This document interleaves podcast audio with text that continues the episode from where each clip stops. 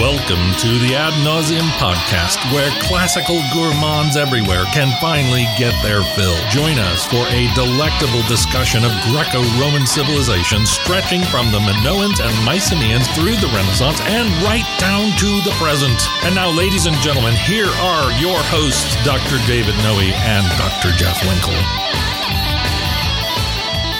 Welcome, listeners, to episode 141 of the Ad Navseam podcast. My name is Dr. Jeff Winkle. I'm down here in the bunker in Vomitorium. I can never get my card. South. South, South. South. Yes, I should have that down by now. And I'm here with my good friend and co host, uh, Dr. David Noe. You look like you're feeling good today, Dave. I am. All right. I'm, I'm relaxed. I um, have finished up some important work. Yeah. I finished writing a final exam, Okay. and uh, I hope it's as much fun for the students to complete as it was for me to compose. oh, excellent. Good deal. I enjoyed it. Yeah. Excellent. Are you also are you working on a translation right now? Oh, am I? Do you have like these things like uh, like piled up Oh, they're you? constant. Really? Yes, I feel you know the weight of the translation world on my shoulders. Yeah. So the John Arrowsmith uh, plans for Holy War Yes. is done. Okay. We're waiting for it to be indexed, and it's going to be released this spring, uh, God willing. Yeah. And uh, the Samuel Rutherford is done. It's down to 724 pages. Wow. I just got back the the uh, corrections from uh, my friend Joseph. I'm working through his corrections. Okay. It's going to be a little bit longer before we get it all hammered out, but it's going to come out this year as well. That's So fantastic. I'm just Yeah. doing a lot of proofing and checking and double checking, and it's tedious work, That sound that part of it sounds very very tedious. but Yeah. more glamorous than winning an Olympic gold medal. Is it really? Oh yeah. Okay. The paparazzi, I'm fighting them off at Oh, I every bet. turn. I bet exactly. All those translation groupies, they're, That's they're correct. around every corner, right? Now you're not as uh, sartorially impressive as you were on our previous uh, our previous date. Oh, you don't think so? No, before you had that nice shirt, which was the the mistletoe with a life preserver. Yeah. Now you have something that's kind of, I would say, a forest green. Yes. Yeah. It's a, it's still it's kind of casual, nice teaching attire. Again, I'm, uh, like last time, I'm coming straight from the, from the classroom. Yeah. Sweater, forest, sweater. that's what I would say. How are you feeling, Jeff? I'm feeling really good, man. You cannot you cannot beat this this sunshine. Unbelievable. I was talking to a friend of mine.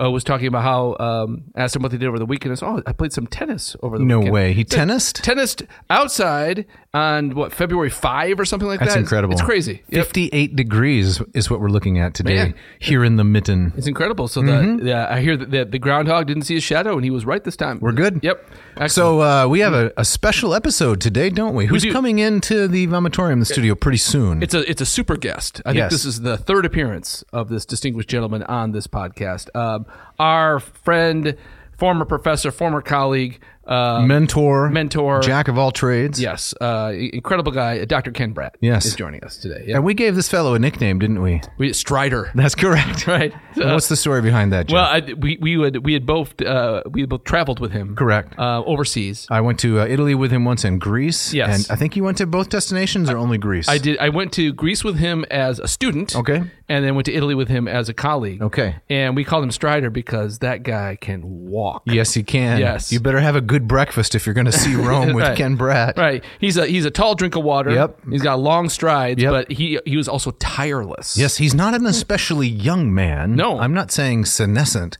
but that guy has some walking stamina. He does. right? He'll Right. Just walk you right into the ground. Exactly, and it was. It, I remember going to when I was with him in Italy. Uh, he hadn't been to this. I forget the location, but he hadn't been there for. Mm-hmm. Wait a minute, wait a minute. Yeah. There's some place he hadn't been. No, he hadn't been there for years, Oh, okay. right?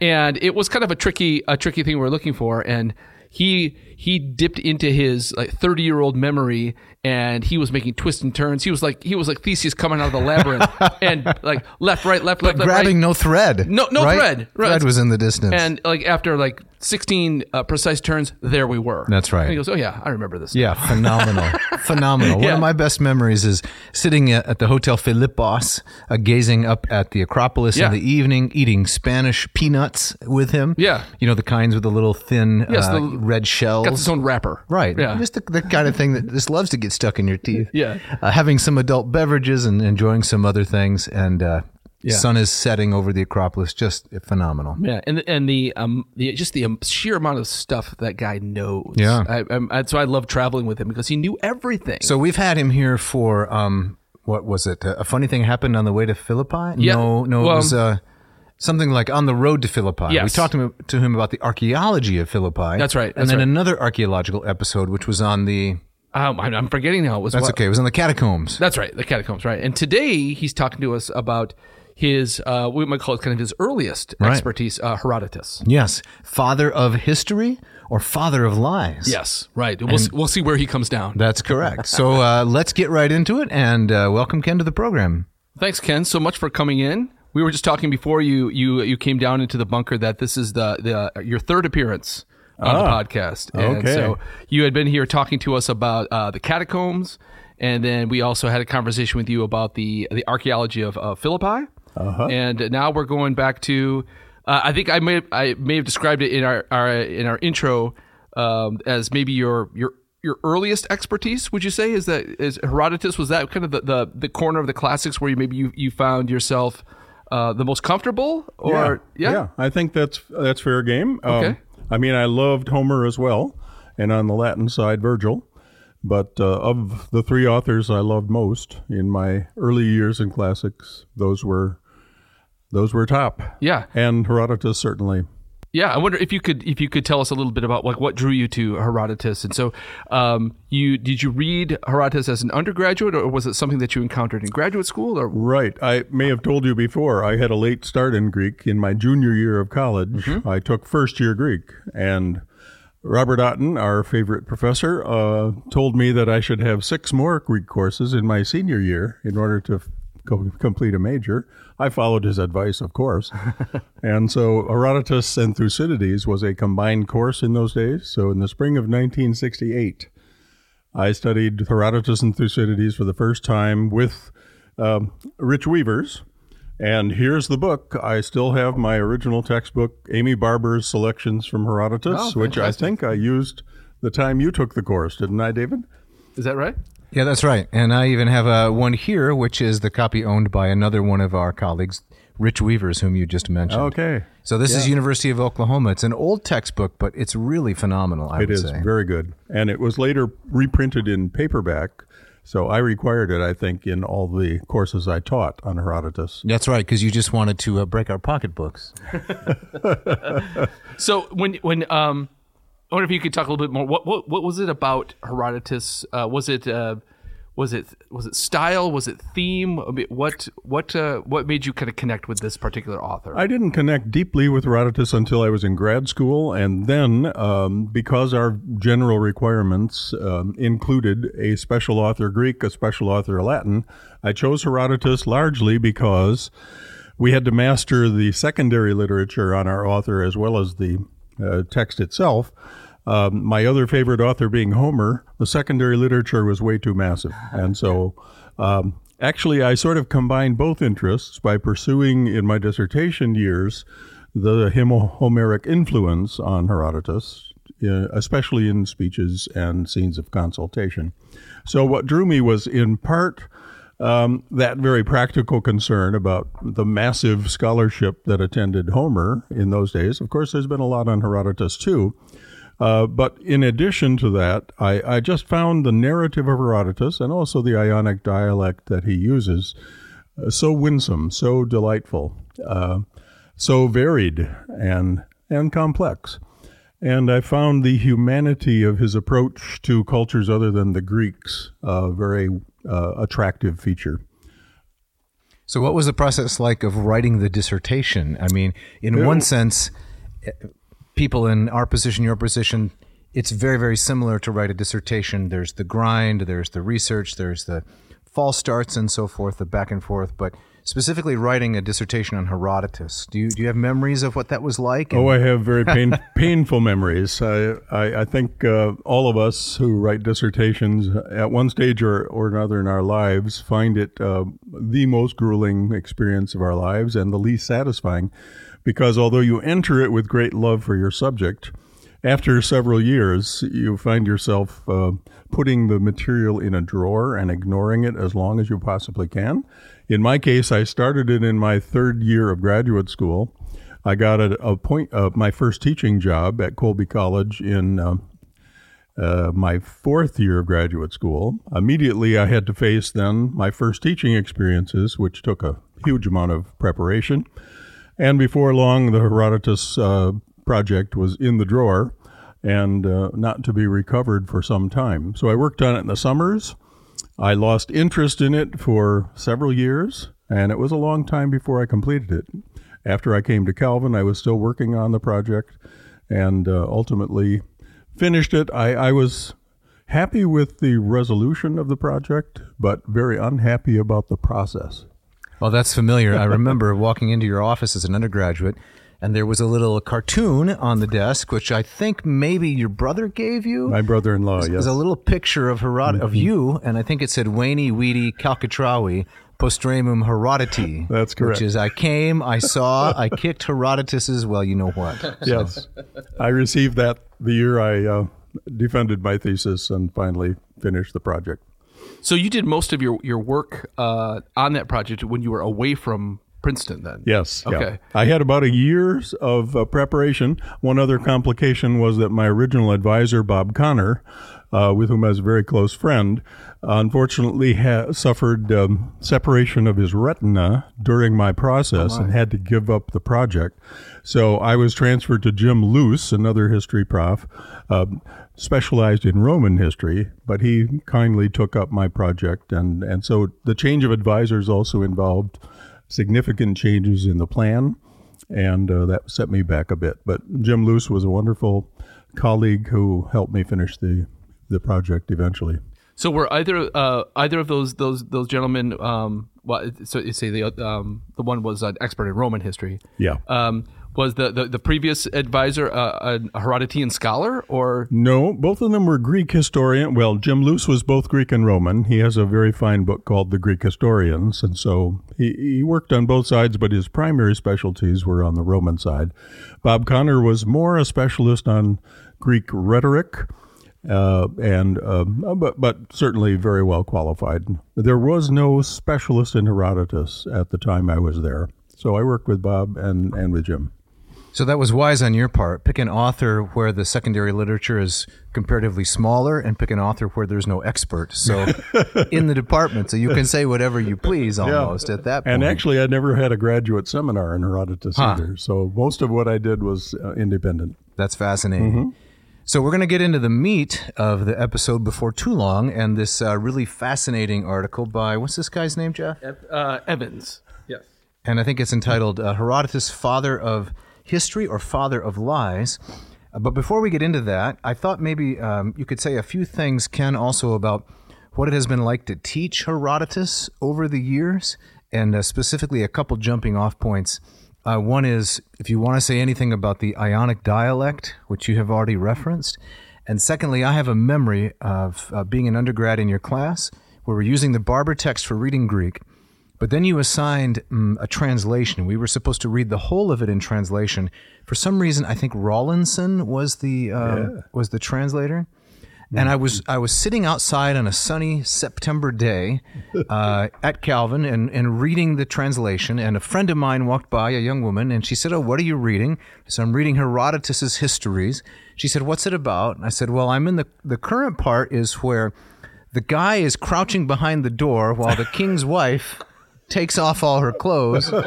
and in the course of trying to tell her this story, I myself became embarrassed, and she looked at me pertly and said, "Oh, that that sounds like a, a wonderful thing to be studying." That was the end of the conversation. That was not Tara, apparently. No, that was not my wife. No, her name was Andrea. She's not listening. but- Yeah.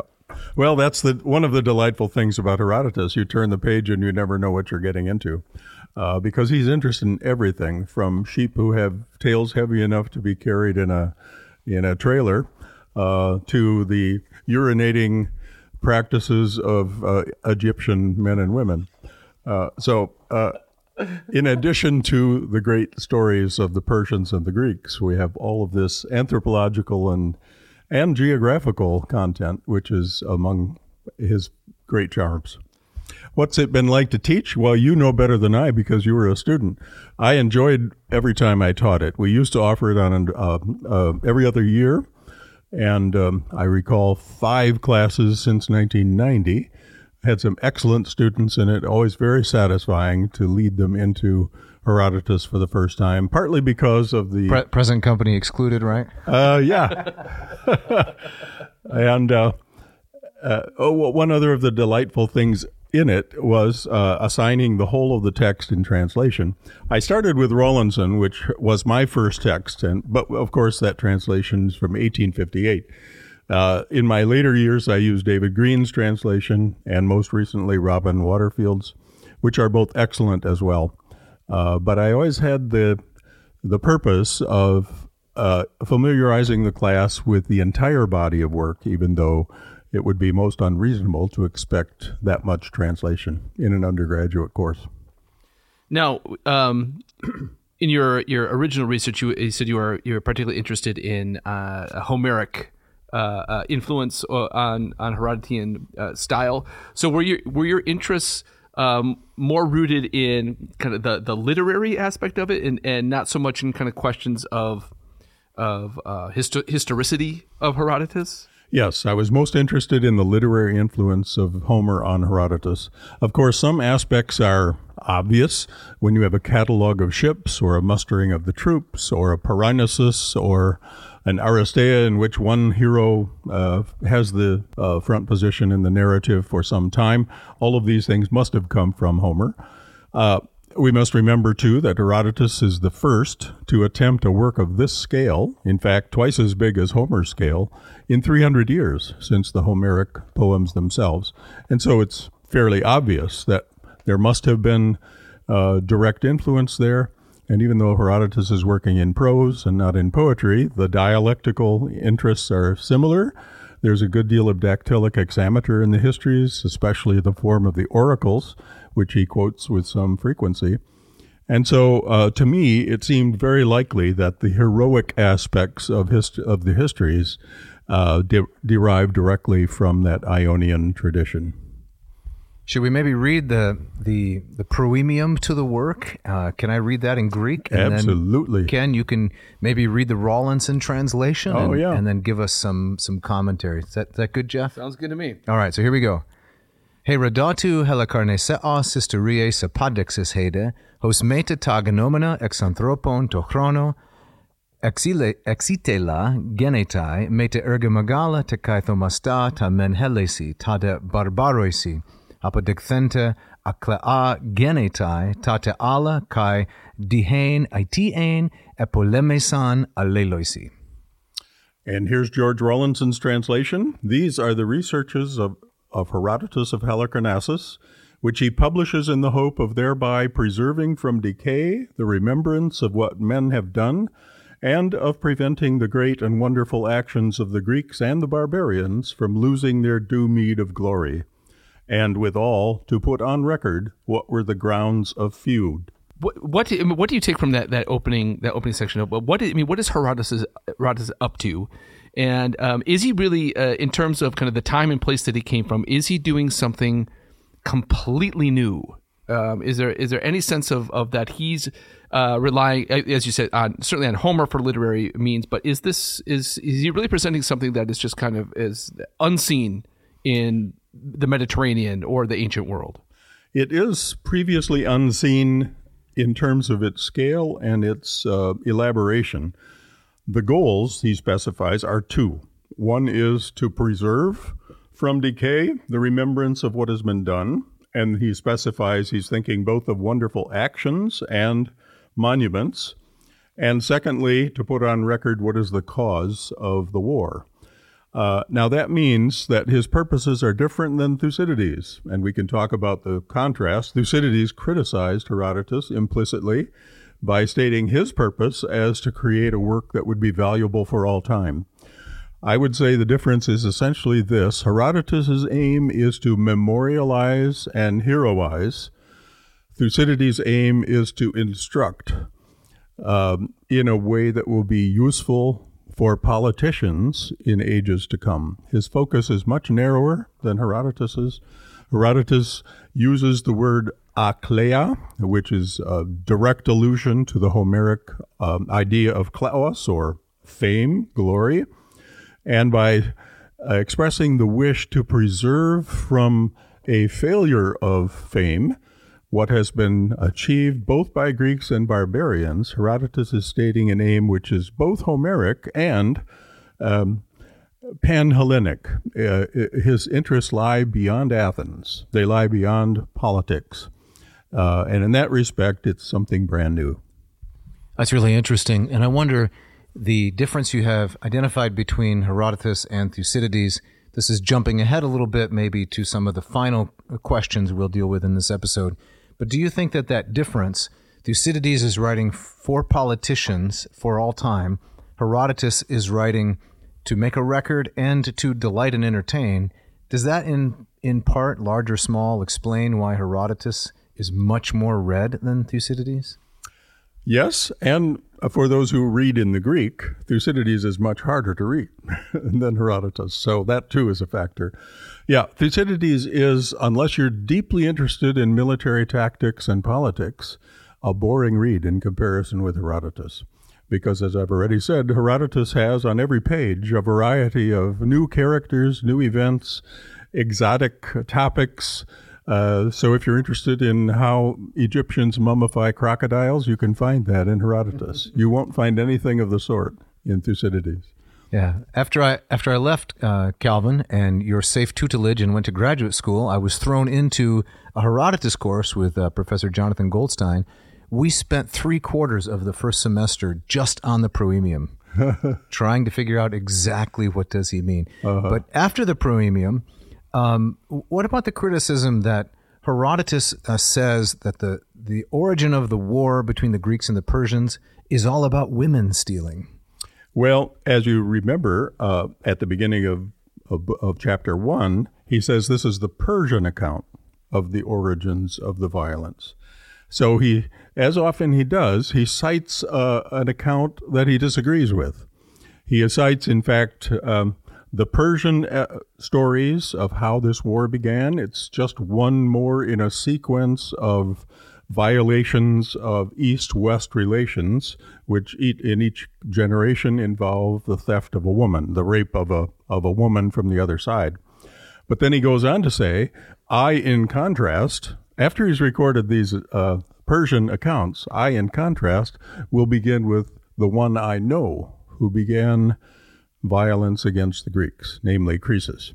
And so the point is that Herodotus is open to recording accounts with which he does not agree. Partly, I think, because remembering how people recall their past is a historical fact of some importance apart from whether it's true. So that Thucydides standards, which are to verify the actual facts of any particular episode, is not of interest to Herodotus. He's interested in recording how people account for their past. And thus, even when he disagrees, as he often does, he enters the narrative re- frequently as a critic of other people's accounts. Uh, by recording those other accounts, his own account has a, one might say, a greater validity, mm. even though he's wrong also on mm. many of his own judgments. If I understand, to summarize what you're saying, Thucydides wants to establish what actually happened. Herodotus is more interested at many places in establishing what do people think happened. Yes, and he quotes. Uh, I believe there are some 900 personal names uh, either sources or names mentioned by his sources in the course of his book. I don't know if the names have ever been counted in Thucydides, but I suspect they're significantly less than 900. So Herodotus has taken immense trouble to travel and to interview and then somehow to notate everything that he's heard. An immense um, uh, dictionary of ancient mythology and geography and uh, genealogy, all of which is subordinated to an overlay of historical sequence. Ken, I wonder if you could talk about um, you know, this this notion of, of East and West. And uh, I remember I, I taught I taught a little bit of Herodotus just as, as kind of a short selection, and we and we we covered the um, uh, the intro. And I remember from that um, it a student being surprised that Herodotus would be interested in recording the uh, the events and deeds of the barbarians. Mm-hmm. And I've noticed that too when I've taught when I've taught the Iliad. uh, students are often surprised that you could uh, you could certainly read that poem as being much more pro Trojan than pro Greek, and they're surprised that they that the uh, Greek author wouldn't have kind of a natural Hellenic bias. And I'm wondering if you if you could talk about do you see in Herodotus that kind of that dividing line of East and West cropping up? Is he interested um, either deliberately or incidentally kind of creating uh, a, a distinctive Hellenic identity for the Greeks as opposed to a Persian or uh, Eastern identity? Do we get kind of that notion of the West coming from Herodotus, or is that something that you see coming later? It is a, a, contrast that appears in Herodotus, though it's much more typical of later authors. Herodotus especially sees a difference between Persians and Greeks as the difference between monarchies and free societies. However, we must remember that when he talks about the East, he's talking not just about the Persians, but in the course of his narrative, he's talking about the Lydians, the Egyptians, the Scythians, the Babylonians. And so he complex it, uh, he, he makes much more complex the picture of who the East is. And in general, when he uses the term barbaroi, the barbarians, he's talking about simply people who speak a language other than Greek.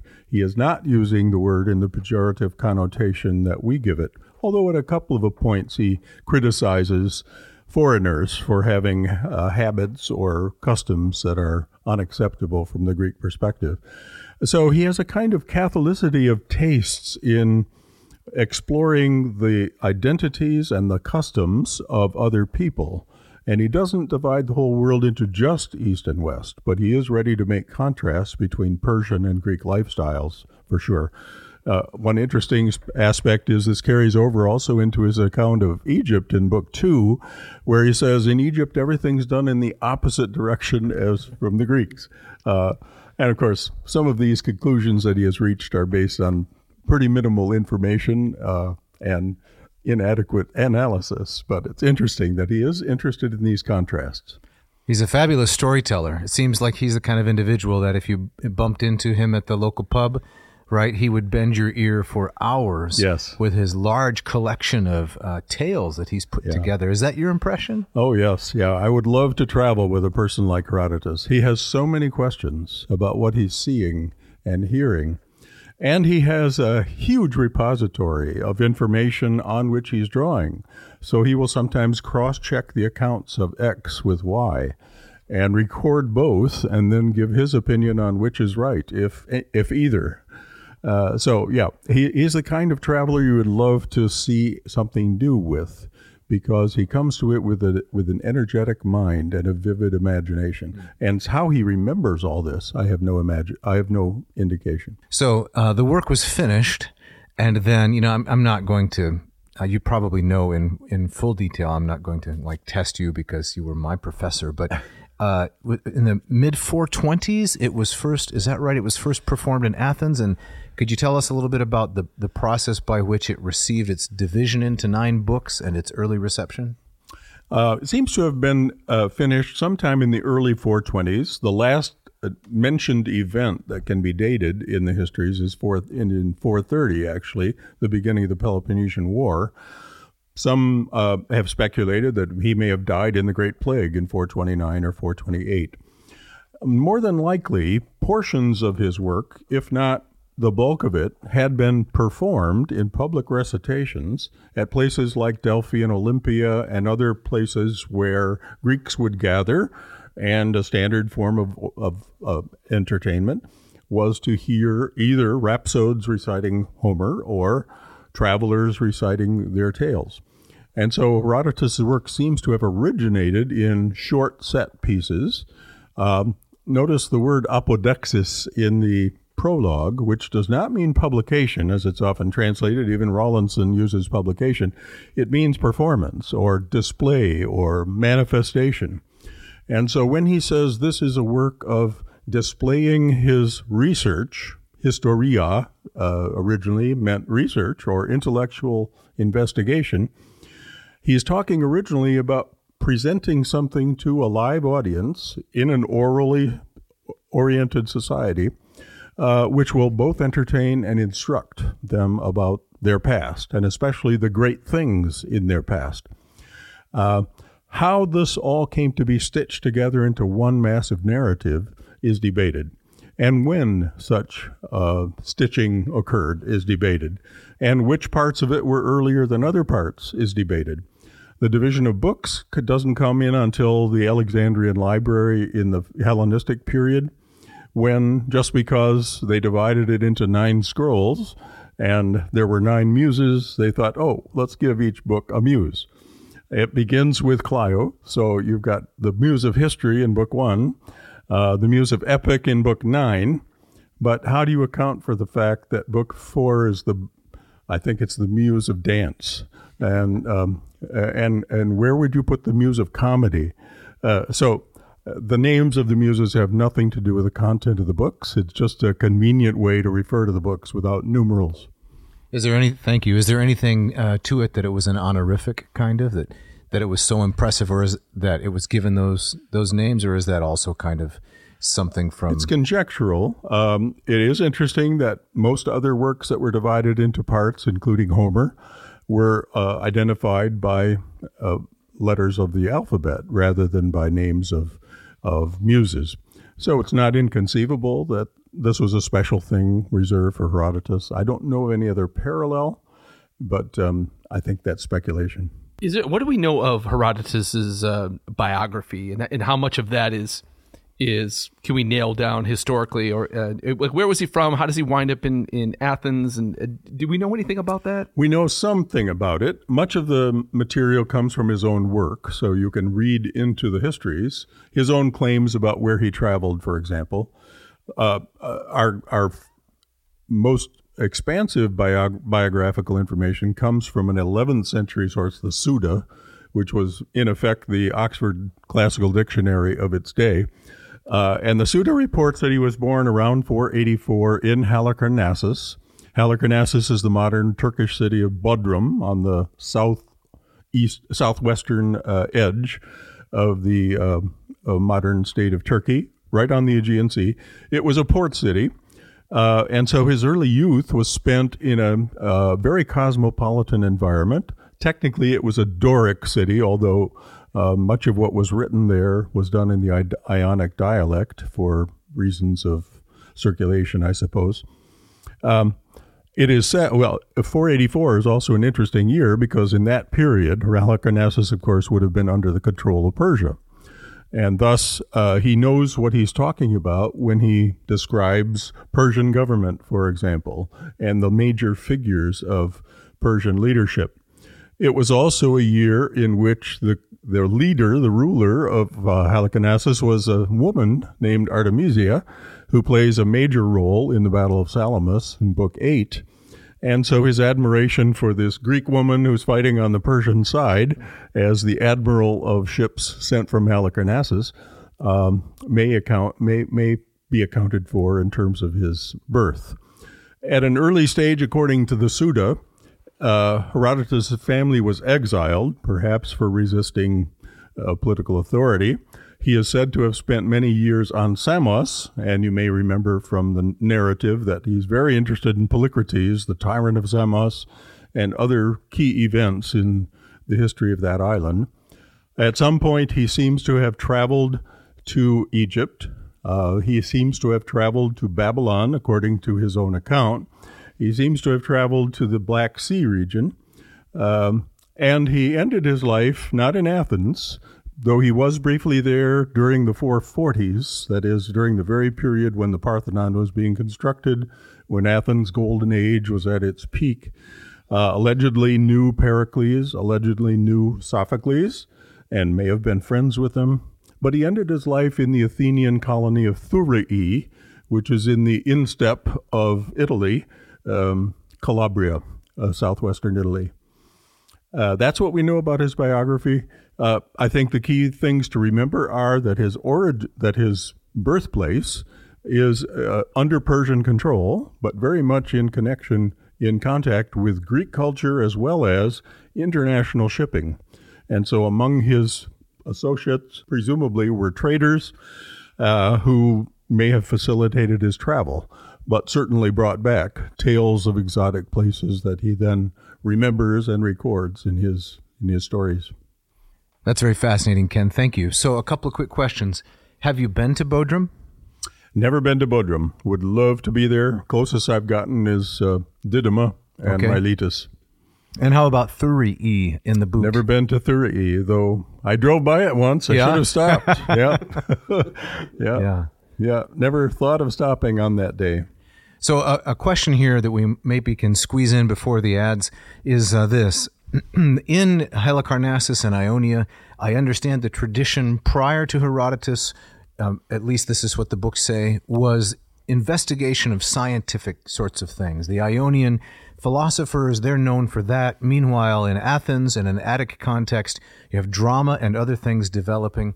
How does Herodotus fit in uh, to that conversation, that discussion?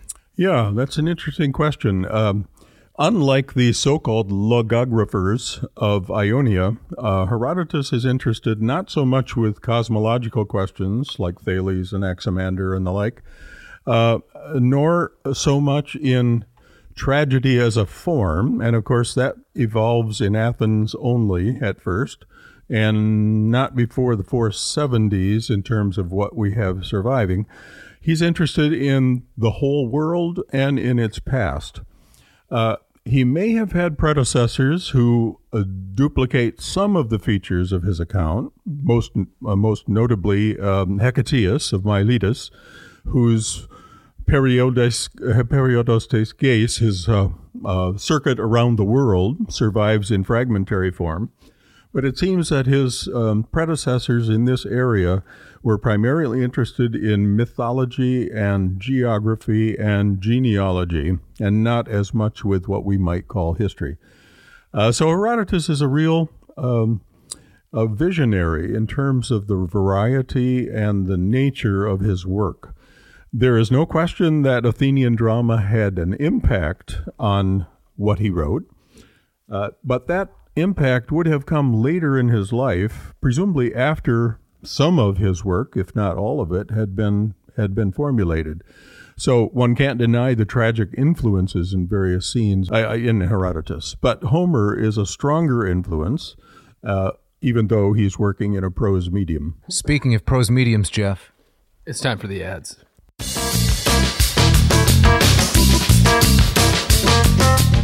This episode of Ad Navseam is brought to you by the good folks at Hackett Publishing. Jeff, give us just a few nuggets of wisdom, if you will, like a six piece about uh, Hackett. Yes. Well, I think uh, anybody who's in uh, has any experience with um, you know buying books uh, in the the realm of academia knows how ridiculous the prices can be. Absolutely. Uh, uh, and one one of the things I love about Hackett is that um, whatever you find on their website in their catalog, you know that it's going to be high value. It's going to be um, it's going to be worth reading. Uh, great translators, and it's going to be very very affordable. Right. Yeah. So um, that's that alone is worth checking out Hackett Publishing. Those are your nuggets of wisdom. Yes. Now, we were approached, Jeff, by another publisher. You may not remember this. Oh, oh yeah. Oh, that's I do remember that. But remind me. It was Jacket Publishing. Oh, J A C K E T T. Yeah. Only dust covers. no paperbacks, no hardcovers. Yeah. And you know what their motto was? What was it? Smell 'em? That's vellum. So what did we do with Jacket Publishing? Oh man, those guys were worthless. Yeah, I they, mean they were persistent though. they were. Check out our dust covers. They were saying. Yeah, but yeah. we uh, we stiff armed them, right? we did, and we went with Hackett instead. Exactly. And I think I think we made the right. I think so too. Yes. H A C K E T T. So if our listeners go there Yep. and they check out the wide selection Yep. with um, the Euripides Bacchae with Elvis on the cover and so forth, what should they do next? Well, they should uh, find the the selection the the books they want, drop them into that little grocery basket, type in that uh, coupon code AN two zero two four, and Dave, that will get them. 20% off, and that's it. No, no, no, that's not it. Okay. Also free shipping. Wow. Yeah, it's incredible. You're, you're not going to get that at uh, MississippiRiver.com, No are way, you? not even close. This episode of Ad Navseam is also brought to you by Ratio Coffee. Dave, would you share a few nuggets of wisdom about Ratio Coffee? I see the nuggets on the other foot now, isn't it? That's right. I got up this morning. Yep. I went to my kitchen. I had a lot of work to do today. Yeah. Got the eggs and bacon going. And then I turned to my ratio eight and I thought, what would life be like with an unreliable uh, coffee machine? And a that- shiver went down your spine. That's yes, that's the shiver me timbers. That's the nightmare scenario right there. But Yeah. thankfully, I don't have to contemplate it.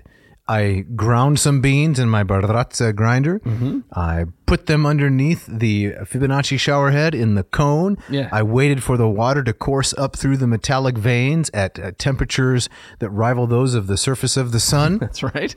down into the hulking flagon, and then away I walked with my tankard of high quality coffee. Yes, I had a similar kind of experience this morning, and, and uh, that uh, the the coffee came down into my, my the hulking flagon. Yep. That uh, and for whatever reason, I was up really. I was up around five o'clock this Wow, morning. Wow, that is early. Not on purpose. It was just one of those mornings. You're up with the chickens, as they say. Indeed, and so I, I made the coffee early, and my beloved wife uh, didn't get up until about seven. Does she pay you to say that? Um, beloved, Yes. Uh, it- that and other adjectives. Okay. Yes, and so it was the coffee had been there in the in the flagon for two hours. So it was stale and scorched and burnt. You would think so, but it wasn't. And Ah. with no with no heat bed underneath it, it was still piping hot, and it, it, it was great as I poured a cup for my wife. Excellent. Yep.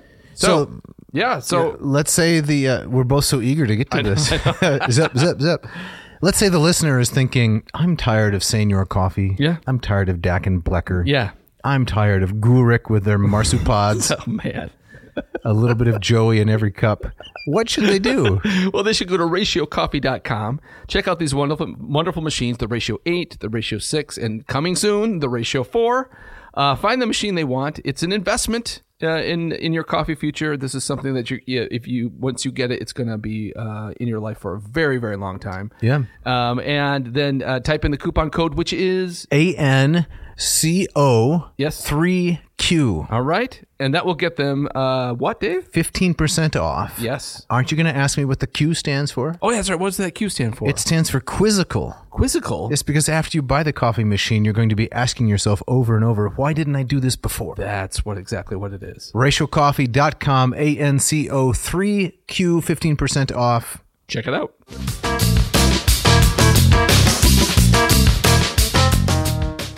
All right, so as we get back into it, we're going to talk about this this the Evans article in just a moment. But Ken, I wonder if you could comment on one more thing before we do so. Is I remember from my own graduate seminars uh, a lot of talk about that um, you know, Thucydides versus Herodotus. That one of the um, implicit or explicit criticisms that Thucydides has of Herodotus is his use of oracles and divine portents and the, the treatment of the divine. And I'm wondering if you could say a, a couple of things about, you know, when Herodotus includes those things in his narrative, the kind of things that Thucydides dismisses. Do you see that as, as Herodotus including that because that's reflective of things that he himself believed, or is he just recording stories? I think it's largely the first. It, this is material he himself accepted. Perhaps didn't believe in the sense that, uh, uh, you know, um, a strict um interpreter of Scripture might believe a historical fact about some episode in Scripture. But Herodotus lived in a pre sophistic world, a world in which uh, transcendent forces were interpreted as having a role in what happened in human life. And so, from his point of view, the events that occur in human uh, history uh, have aspects in which explanation requires non logical, transcendent uh, interpretations. Uh, moreover, he had access, apparently, to a huge collection of Delphic oracles and uh, other accounts of dreams and portents, which, as I said before, helped people of his day account for what had happened in their societies.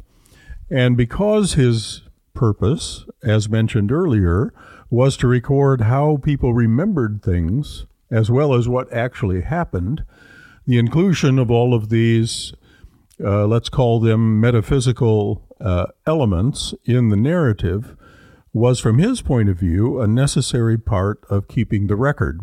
It seems clear to me that he was a theist in the sense that uh, at several points he comments divine vengeance was clearly at work in what happened to people who had committed terrible crimes. Um, Thucydides would not have included such details. But Thucydides lived in a different world. I love the title of uh, Stewart Flory's book, The Archaic Smile of Herodotus, because that's what you have here. It's an archaic vision of how life should be understood and interpreted. Excellent. As a follow up to Jeff's question, I experienced the same thing in my graduate school studies. Herodotus, uh, pre rational, superstitious, bad. Thucydides, enlightened, more like us, no supernatural explanations. And I, have studied Herodotus much greater depth than Thucydides. I was always suspicious of that explanation because it doesn't it doesn't seem to me likely that Thucydides was an irreligious person, and that the stereotypes seem to match too well contemporary prejudices about the role of religion in people's thinking.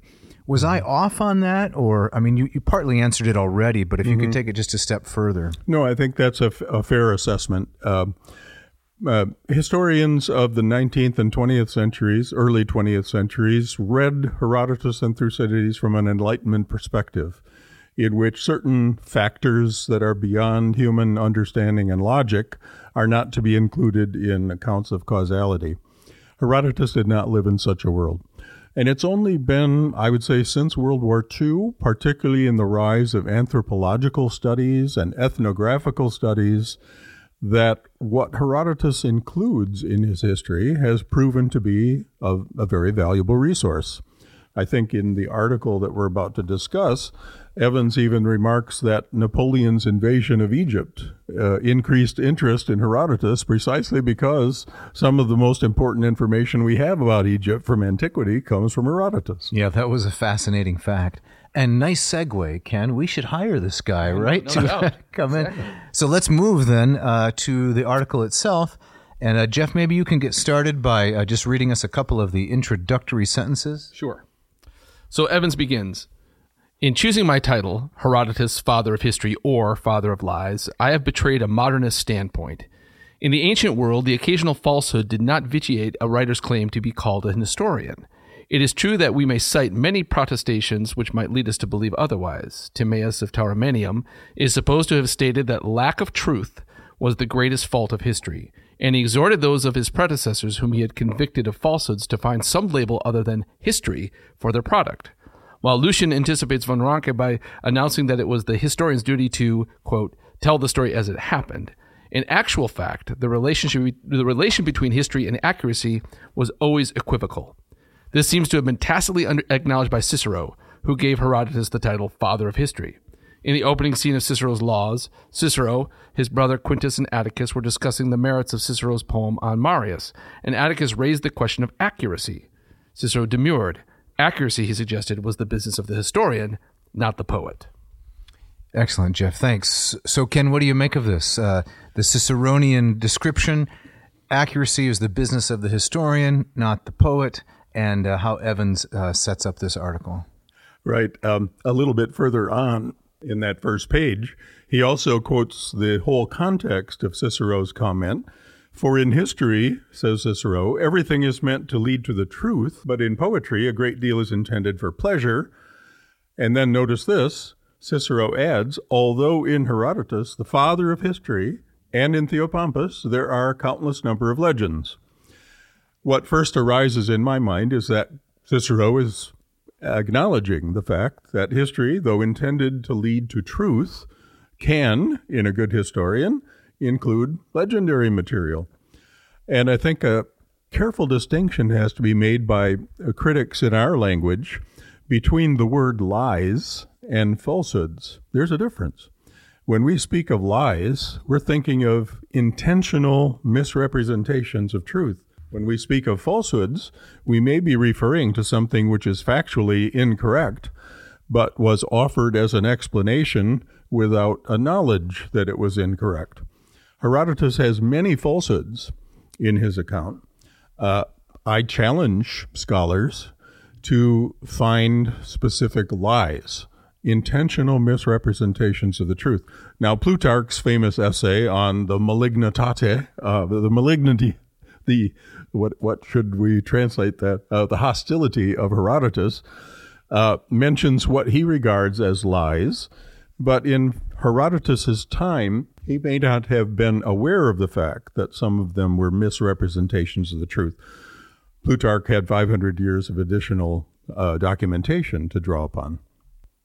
That's interesting. So Plutarch, writing 400 years after Herodotus in Greek with better sources, you're saying, his uh, his aggression or hostility, his article on on that of Herodotus, he had the advantage of knowing s- some facts better than Herodotus. But you would say Herodotus is not guilty of lies, knowing deception. He's guilty of gently and unintentionally purveying falsehoods. Yes, that's what I would basically say. Okay. Um, at the same time, uh, much of what Herodotus reports, which we can now demonstrate to be non factual, was reported to him by others and accepted. Uh, probably he was a gullible traveler. Okay. When he talked with people in Egypt, he was dependent on the tour guides Right. and on the interpreters who uh, translated into Greek for him. And he probably accepted many things he shouldn't have. He made assertions like all the gods come to the Greeks from Egypt, Right. uh, which cannot be sustained. Right. But in his day, those were not lies. Those were misunderstandings, misinterpretations, or reporting false uh, accounts. Well, there's the title for this episode, Jeff. What, what was it? I, I, I missed it. What what did I? Gullible's Travels. I love it. I love it. Yeah. Um, that that's great. I wonder um, if you could. Um, wow. No, actually, I want to save this the question for the. Uh, I think a, a last good question we talked about um, how. Um, your knowledge of Herodotus has affected your your travels and kind of your, your response to particular places. But so I think we should stick to the uh, the article for now. Okay, well, something that makes for a nice contrast of some things we've already discussed is what uh, the author says at the bottom of page 12. Maybe I'll just read that quote and uh, get your interaction with it, Ken. This is Thucydides. The absence of an element of romance in my account of what happened may well make it less attractive to listen to. But all who wish to attain a clear view of the past, and also of the same or similar events which, human nature being what it is, will recur in the future, if these people consider my work useful, I shall be content. It is written to be a possession of lasting value, not a work competing for an immediate hearing. Now, I have to say that Thucydides sounds like uh, many academics I have met, and maybe how I have been sometimes, where, wherein you, you put an apology in front of your work of, along the lines of, this is not very interesting, it's not very readable, but if one person finds it useful, that's okay. What I heard there is Thucydides saying says, says I'm boring and you're going to like it. Yeah, and what I hear is everything depends on being useful. Now, what does that mean? An account that has to be useful must have direct uh, value for the reader or hearer in his case, uh, looking at situations like his. But notice the complexity of the grammar. It's very hard to understand this sentence the first time you hear it. That was not true of Herodotus' per- statement of purpose. Uh, and notice the arrogance of suggesting that somehow a possession of lasting value is different from a work competing for an immediate hearing, as if to suggest that a work of history cannot be entertaining and still be valid. Uh, a work of history cannot be appealing to the immediate audience without having some value beyond that audience. Um, this is an arrogant statement, and it rises out. Of, I mean, I love Thucydides. He's a, a wonderful author. He's, he's going to throw own- him under the bus here, Jeff. He's, I'm not throwing him under he's got to say he loves him, but then he's going to throw him under I the love bus. I love Thucydides, but and, and that but always erases what's previously been said, right? I love Thucydides, but his purpose is very different. His purpose is um, is to create a political history, and what we don't see in Thucydides' history is how he made the decisions about what to exclude. In Herodotus, we see everything. In Thucydides, we see only what he has judged to be of value for his reader or hearer. So, in summary, could we say that um, the quote from Cicero read previously, Cicero kind of gets it right? Yeah, A good does. historian can entertain as well as inform in a way slightly different than a poet, but not completely different. Right. Yeah, I think uh, Cicero acknowledges the uh, the tension between telling the truth and including the legendary.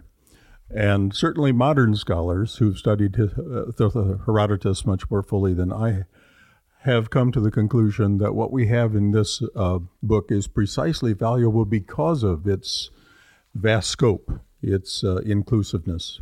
All right, let's uh, I, let's take a look at another passage from um, from the article. Um, for, this is from the, the top of page uh, 15, where Evans writes uh, His reputation as a stylist, that is, Herodotus, if anything, increased as time went on. Perhaps it was local pride which, which led Dionysius of Halicarnassus to praise Herodotus, for both men came from the same city.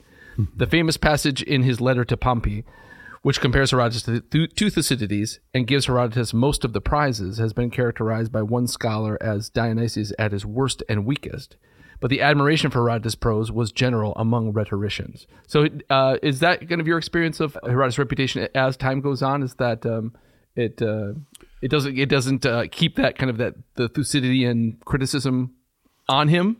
Well, notice that what appeals to the authors who are quoted on page 15, Dionysius, Lucian, Quintilian, Photius, etc., is the style of Herodotus's writing and not the substance. Um, so, to some degree, yes, the Augustans and the and the Romans appreciated uh, appreciated Herodotus primarily for the vividness of his narrative, for the uh, charm of his accounts, uh, for the variety, stylistic variety of his writing. Uh, but notice that most of the Romans do not address uh, the qualitative substance of his historical approach.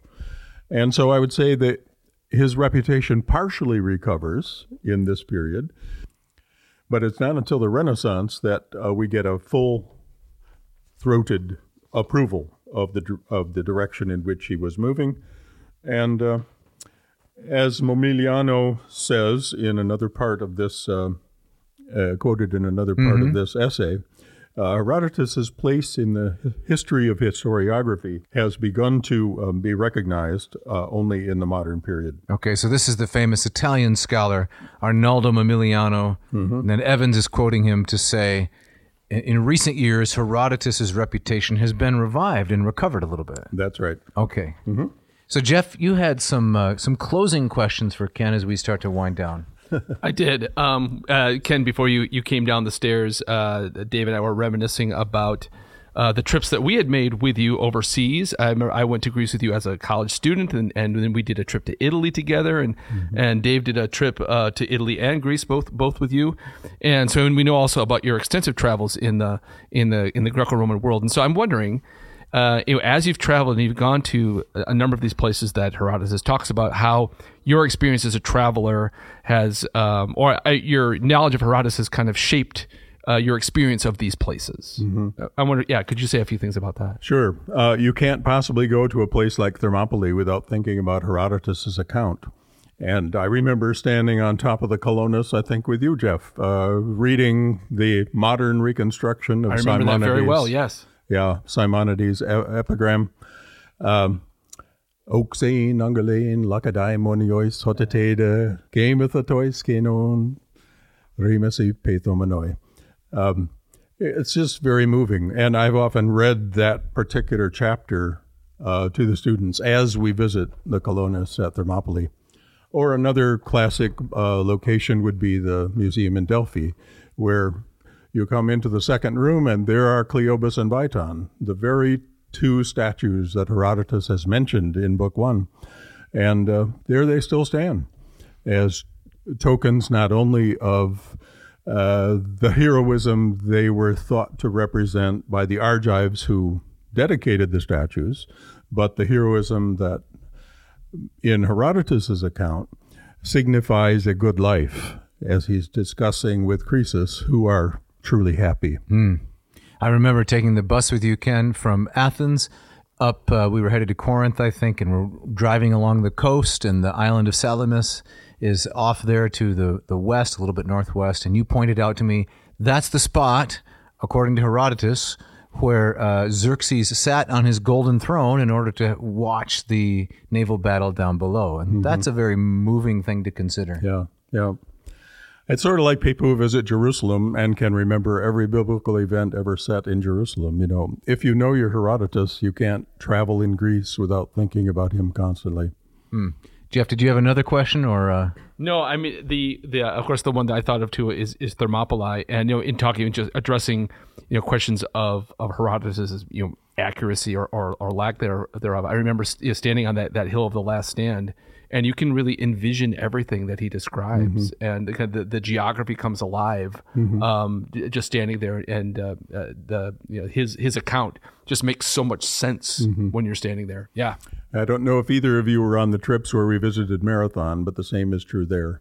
You stand on top of the Soros, and you can see where the 6,000 Persians, or 6,400 Persians, would have been trapped in the marshes. And of course, the excavation of that Soros has produced exactly what Herodotus describes. So I didn't travel there with you, uh, Ken, but Jeff and I took the bus out to Marathon in 2011 and saw the tumulus and the uh, which is an epic trek in and of itself. yeah, and we saw the cave of Pan and so forth, which is nearby. And the tomb of the Plataeans. did That's you see right. that? Yeah, yeah. So Ken, we have to wrap up pretty soon, but maybe just one last thing. Uh, you're such a fine, uh, knowledgeable speaker about these things. Um, we're very appreciative. Um, can you give a little bit of a, an apologia or a defense to students? Why should young students, both those, or maybe older students, both those who have Greek knowledge and those who can only approach Herodotus via translation, why might they want to read this author and, and what would be their motivation? Well, I could think of many things to say. One would certainly be the inherent delight of uh, the narrative. you can't read much of Herodotus without being amused, uh, cheered. There are there are tearful passages where you can't help but sorrow for those who have suffered. Um, I think you know in a wider sense, this is probably the best window to understand the mind of an archaic Greek who was not Athenian. Um, it has Athenian aspects, but a pan Hellenic, archaic Greek mind. Here it is on display in great detail.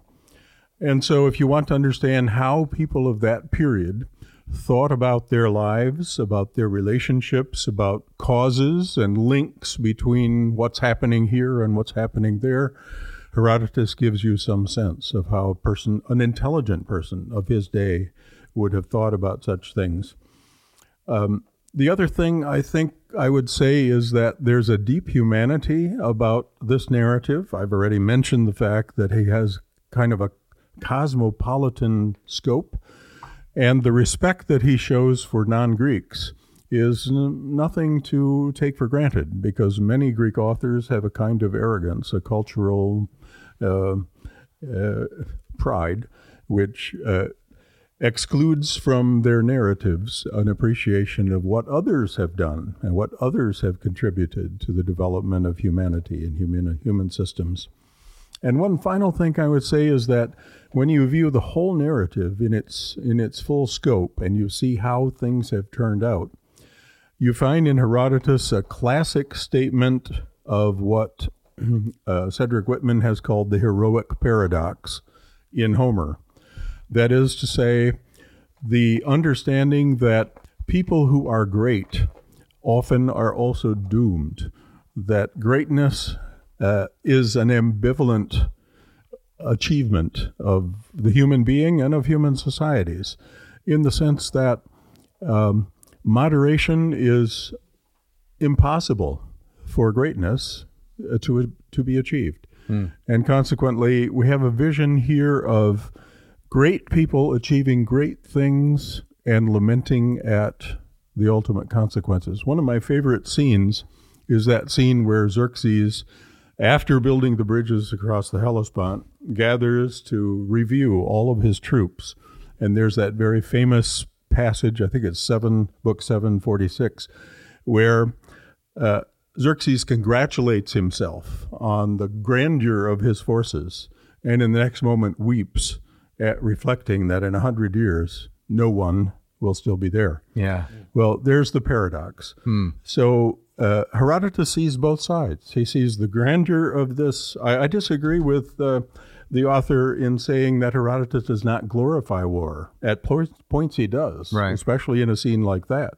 And he catalogs all of these troops. At the same sign, time, he's deeply aware of the ambiguity of human greatness. And maybe that's pers- uh, influenced in part by Greek Athenian tragedy, Yeah. because you see the same thing in Sophocles, especially, where the very greatness and the disaster arise from the same root. Right. A, a character for whom moderation is not possible in the heroic uh, aspiration. Very well said. Very well said. Excellent. Well, I think that's a, a great note to, to end on. And so thanks, Ken, so much for, for joining us again for a third time. And we look forward to your, your fourth visit. You are most welcome. All right, Jeff. Well, uh, it's time to get out of here, isn't it? It is. Uh, as always, we got some a uh, little bit of business to take care of. Well, but I Yes. mean, you know why we have to get out of here. Well, oh no! Oh, that's right. What what's going on up there? Do you hear the banging and the noise and the hammering? I get so I I sound I I drown it out. I kind of tune it out. But yeah, now I hear it. it's Steve. Steve. Who? You know, Lazy Steve from Oh. the episode Cranks for the Memories way back when, episode 18, I believe. He's up there. Yeah, he's supposed to be here, uh, but Lazy Steve showed up late. Of course, he lazy Steve is always correct. late. So, Exactly. uh, he can wait a little longer. That's right. If it was diligent Steve, oh man, he'd be down here. he'd be down here running the show. That's correct. That's right. Yeah. But we do have to thank some people. Absolutely, we got to thank uh, uh, uh, Ken again. It was always wonderful. It's great to have him back. And, Yes. and just as- astounding the, the the knowledge that guy has. And the depth of expression, very, very nice. it's amazing. Yeah, We need to thank our friend uh, Mishka. Yep. And uh, Mishka had a birthday. We we missed it. Oh, no. On the last episode, we didn't mention it, but uh, dear Mishka had a birthday this week. I think it was on uh, Tuesday. That would be February 6th. Uh, you never say uh, how old a, a woman has become when she, you know, gains a year. Right. But she hasn't lost a step. Of course. And uh, we're so grateful for all of her hard work and happy birthday, Mishka. Absolutely. I hope it was wonderful. Yeah. And also, uh, a big thanks to Ken Tamplin and Scott Van Zen, those great musicians who uh, who keep uh, who, who who help us sound uh, hipper than we are. relatively hip. Relatively couple hip. of old guys, unlikely, but I sure love those uh, arpeggios and all the the bumper music for the ad. So thank you, gentlemen, for your great generosity. So good. And before we get out of here, Dave, you want to say a little bit about the Moss method? I'd be happy to do that. Okay. So Moss method for Greek take you from Uh, neophyte to erudite. yes, if you want to read Herodotus in the way that Ken does and can, in the way that he's taught it, I can show you how to do that. Uh, I have this course uh, divided into four modules. I like to say it may not be the best Greek course. I can't pass judgment on that, but it is, in my estimation, the best value for its combination of expertise and uh, an affordable price. So, we've got many students going through it from all over the world. A couple of folks just finished Module 2 and they launched into Module 3. Excellent. They're fantastic in their knowledge of Greek. They know their person, their number, their tense, their mood, their voice. You name it, they got it. They got it. Excellent. And people from all over the world, right? That's right. And uh, so people can join this and they can become part of this really cool community. That's and, right. And they have direct access to you. That's correct. That's, so that's really cool. mossmethod.com. Check it out. Excellent. And then also you have a pro- uh, program for learning Latin. That's correct. This is the Lingua Latina per se illustrata, a series of books by Hans Orberg. Latin teaches itself, I like to call it. And I've developed a program whereby you can study at your own pace, inexpensively, watch other students uh, making mistakes and celebrating victories, learn uh, with them, alongside them in a recorded format. Again, I've got a lot of competition. You know, some folks may be better. I can't say, but the value I think is uh, one of a kind. Indeed. So latinperdiem.com slash LLPSI. All right. Excellent. Say, hey, listeners, if you want to uh, uh, get in touch with us, you want a shout out, you got an idea, you got a complaint, you got a, a praise, uh, you can write to Dave, dave at adnavseam.com. Don't forget that V. Or Jeff at adnavseam.com. Don't forget that there's a V in Ad Navseam. Yes. Contact Jeff. Tell him, Jeff, we like your uh, wardrobe choices.